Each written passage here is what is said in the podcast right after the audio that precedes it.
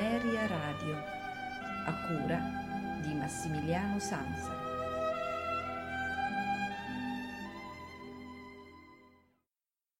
A voi tutti una buonasera da Massimiliano Sansa, benvenuti alla puntata lunedì con i notturni di Ameria Radio che dedichiamo ad un compositore russo, esattamente a Cesar Antonovich Kiwi. È stato un compositore, critico musicale e ingegnere militare russo. È noto particolarmente per la sua attività in campo musicale e fece parte del gruppo dei Cinque. Eh, raggiunse il grado di ingegnere generale nell'esercito imperiale russo e fu professore di fortificazioni militari, argomento sul quale pubblicò numerosi scritti. Cui eh, compose in quasi tutti i generi musicali, ad eccezione della sinfonia, del poema sinfonico e del concerto solista, a differenza degli altri componenti del gruppo dei cinque.